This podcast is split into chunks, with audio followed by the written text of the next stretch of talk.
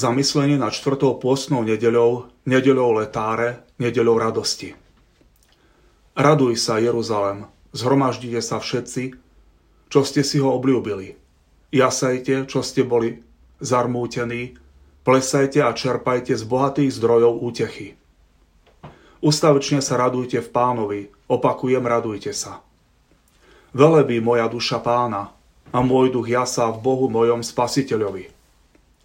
Ako v adventnom období je 3. adventná nedeľa nazývaná nedeľou Gaudete, čiže nedeľou radosti, tak aj v pôstnom období 4. pôstna nedeľa sa nazýva letáre, tiež nedeľa radosti. Slovo Gaudete znamená radovať sa, letáre znamená tešiť sa, veseliť sa, čiže tieto dve latinské slová sú synonymá. Na 3. adventnú a 4. pôstnu nedeľu sa po celý deň môže v liturgii používať ornát ružovej farby, ktorá symbolizuje radosť. Aj liturgické čítania, najmä evanjelium, nás uvádzajú do témy radosti. Pôstne obdobie je obdobím pokánia a obrátenia, ktoré ale nemá mať pochmúrny a uplakaný charakter. Pokánie a obrátenie je liekom na naše hriechy, na naše slabosti.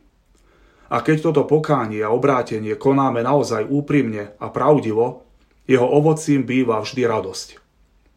V živote človeka existujú rôzne druhy radosti. Možno ich rozdeliť do dvoch skupín.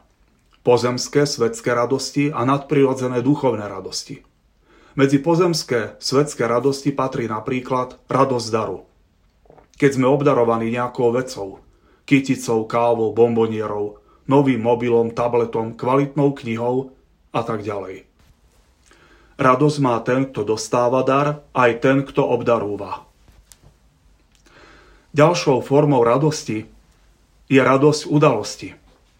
Môžeme sa tešiť z uzavretia manželstva, z narodenia dieťaťa, z prijatia do zamestnania, z prijatia na vysokú školu, z prijatia do nejakého športového klubu.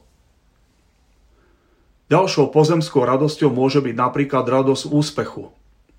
Maturant sa teší, keď úspešne zvládne maturitnú skúšku, vysokoškolák, ak zvládne štátnice, Petra Vlhová, ak vyhrá obrovský slalom v Jasnej, populárny spevák, ak úspešne zvládne náročné koncertné turné, herec, ak úspešne zvládne hlavnú úlohu vo filme alebo v divadle.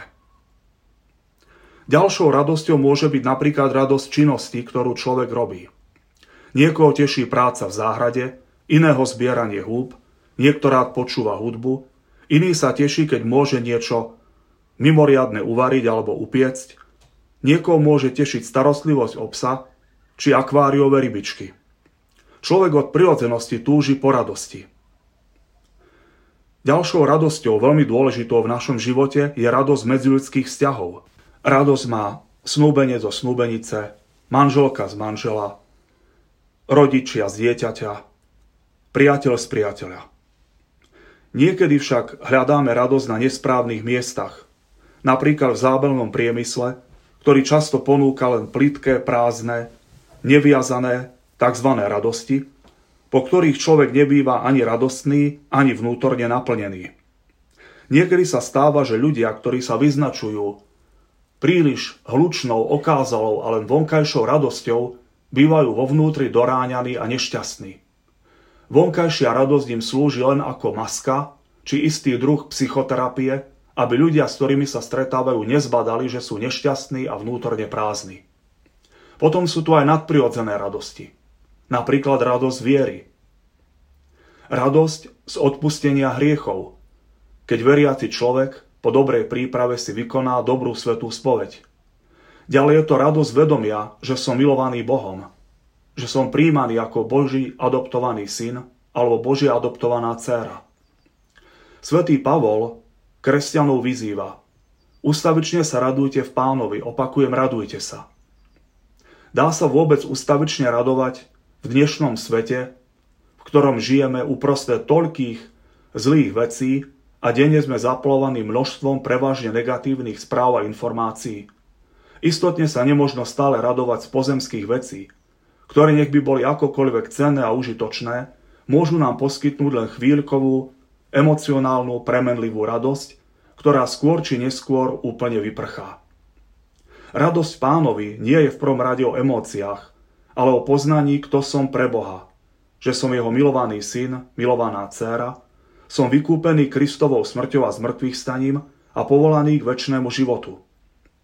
Radosť Pánovi znamená tiež plniť Božiu vôľu a mať nádej v Kristovi, ktorá prekračuje hranice času a priestoru tohto viditeľného sveta a siaha až do večnosti. V dejinách cirkvi boli ľuďmi veľkej Božej radosti svedci. Panna Mária svoju radosť v Pánovi vyspievala vo svojom slávnom chválospeve Magnifikát. Velebí moja duša Pána a môj duch jasá v Bohu mojom Spasiteľovi.